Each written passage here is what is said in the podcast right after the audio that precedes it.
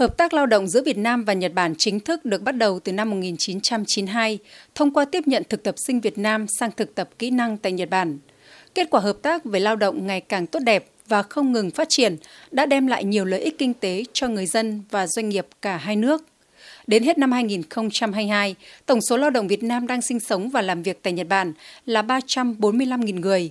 Việt Nam hiện là quốc gia phái cử nhiều nhất trong số 15 quốc gia tham gia phái cử lao động sang Nhật Bản. Nhiều chương trình dự án như chương trình thực tập sinh kỹ năng, chương trình lao động đặc định, chương trình đưa điều dưỡng viên và hộ lý Việt Nam sang làm việc tại Nhật Bản, được Bộ Lao động Thương binh và Xã hội phối hợp với phía Nhật Bản triển khai và đang phát huy hiệu quả. Ông Watanabe Shige, Phó Đại sứ Nhật Bản tại Việt Nam, khẳng định người lao động Việt Nam hiện tại đang làm việc tại uh, Nhật Bản đã tăng gấp 10 lần trong 10 năm qua và là lớn nhất uh, trong các quốc gia và nhân lực lao động Việt Nam thì được đánh giá là rất là cần cù và đóng góp rất là lớn cho sự phát triển của kinh tế à, xã hội của Nhật Bản hiện nay. Đồng thời theo một khảo sát mới nhất của uh, được thực hiện ờ, trong những năm gần đây, Việt Nam là một uh, quốc gia mà có khả năng mở rộng uh, cũng như là được đánh giá là cao nhất trên thế giới uh, đối với các doanh nghiệp mong muốn đầu tư vào Việt Nam của các công ty Nhật Bản trước đó là Mỹ và Trung Quốc. Mặc dù vậy, bên cạnh những kết quả đạt được, việc phái cử tiếp nhận thực tập sinh lao động Việt Nam sang Nhật Bản trong thời gian qua còn một số tồn tại hạn chế. Chế độ thực tập sinh triển khai từ năm 1992 đến nay đã bộc lộ một số bất cập – như thực tập sinh chỉ nhận mức lương cơ bản tối thiểu và không có tiền thưởng, các khoản phụ cấp như lao động Nhật Bản. Nhiều trường hợp điều kiện lao động không được đảm bảo, thu nhập chưa cao, thực tập sinh không được chuyển nơi làm việc, mặc dù công việc không phù hợp, chủ sử dụng đối xử không tốt. Bên cạnh đó, cùng với việc số lượng thực tập sinh lao động Việt Nam tại Nhật Bản tăng mạnh, tình trạng thực tập sinh lao động bỏ trốn khỏi nơi thực tập, cư trú và làm việc bất hợp pháp vi phạm pháp luật Nhật Bản mặc dù có xu hướng giảm nhưng vẫn chưa được cải thiện rõ rệt. Một trong những nguyên nhân dẫn đến tình trạng này là do một số doanh nghiệp phái cử chưa thực hiện tốt việc tuyển chọn phái cử và quản lý lao động. Một số nghiệp đoàn Nhật Bản không thực hiện đúng quy định pháp luật hai nước như yêu cầu doanh nghiệp phái cử thiết đãi quá mức trả tiền hoa hồng khi tiếp nhận lao động,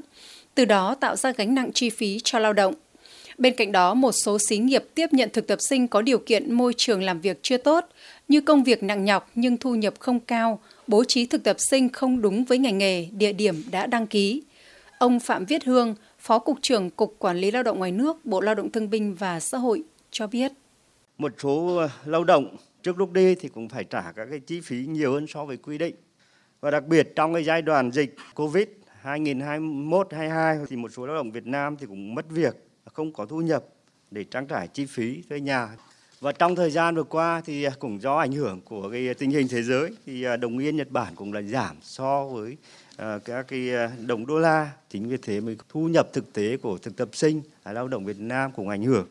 Hiện nay thì các cơ quan liên quan của Nhật Bản cũng đang à, à, nghiên cứu, triển khai, sửa đổi cái chương trình à, thực tập sinh kỹ năng thì đối với cục quản lý ngoài nước với vai trò là cơ quan quản lý nhà nước, chúng tôi cũng sẵn sàng phối hợp với các cơ quan liên quan đóng góp ý kiến để phía Nhật Bản tham khảo trong quá trình sửa đổi chính sách.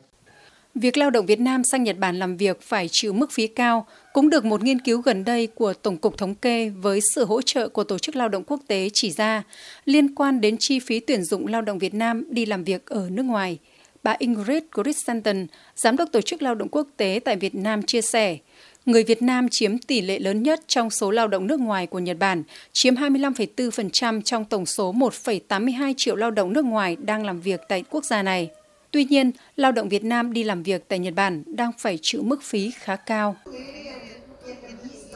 Cái chi phí mà người à, lao động chi trả là khoảng 192 triệu à, hay là 8.000 à, đô la Mỹ để có thể đi lao động tại Nhật Bản. Có thể thấy rằng à, điều này nó chưa tương đồng với lại những cái tiêu chuẩn quốc tế. Đó là không có những cái chi phí liên quan các cái chi phí tuyển dụng mà người lao động phải chi trả cũng như là những cái người tìm việc phải chi trả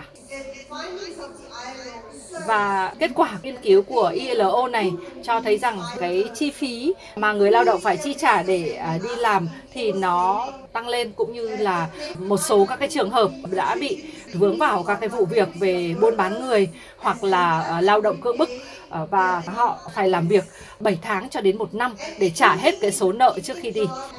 Như vậy chúng ta có thể thấy rằng là cả Việt Nam cũng như Nhật Bản phải nỗ lực để có thể xóa bỏ những chi phí mà người lao động phải chi trả. Chi phí mà người lao động Việt Nam phải chi trả cho tổ chức phái cử trung gian trước khi đến Nhật Bản là mức phí cao nhất trong 15 quốc gia phái cử lao động sang Nhật Bản. Từ thực tế này, Việt Nam và Nhật Bản đang tích cực phối hợp để giảm chi phí mà người lao động phải đóng, tiến tới mục tiêu phí zero. Ông Shishido Kenichi, cố vấn đặc biệt của Chủ tịch Cơ quan Hợp tác Quốc tế Nhật Bản JICA, cho biết. Hiện nay thì chính phủ ở Nhật Bản cũng đã cùng với lại các cái tổ chức đoàn thể cũng như là các cái doanh nghiệp nỗ lực thảo luận để tìm ra được những các cái giải pháp và giải quyết những các cái vấn đề vướng mắc ở hiện nay. Ví dụ chẳng hạn, các cái chi phí mà người lao động ờ, phải ờ, chi trả thì hiện nay cái gánh nặng nó nó rất là lớn và nó không đúng với các cái nguyên tắc theo hướng dẫn của tổ chức lao động quốc tế. Chính vì vậy mà chúng tôi cũng mong muốn rằng đây là cái cơ hội để mà hai nước chúng ta sẽ có những cái thảo luận liên quan đến việc cải thiện cái môi trường làm việc việc cũng như là cải thiện chế độ thực tập sinh hướng tới việc được tuyển dụng theo các cái tiêu chuẩn của chuẩn mực quốc tế.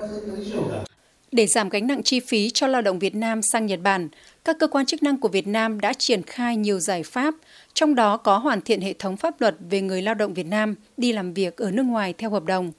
Luật Người lao động Việt Nam đi làm việc ở nước ngoài luật số 69 năm 2020 với những quy định mới về chi phí cũng là hành lang pháp lý để bảo vệ quyền và lợi ích hợp pháp của người lao động đi làm việc ở nước ngoài nói chung, ở Nhật Bản nói riêng.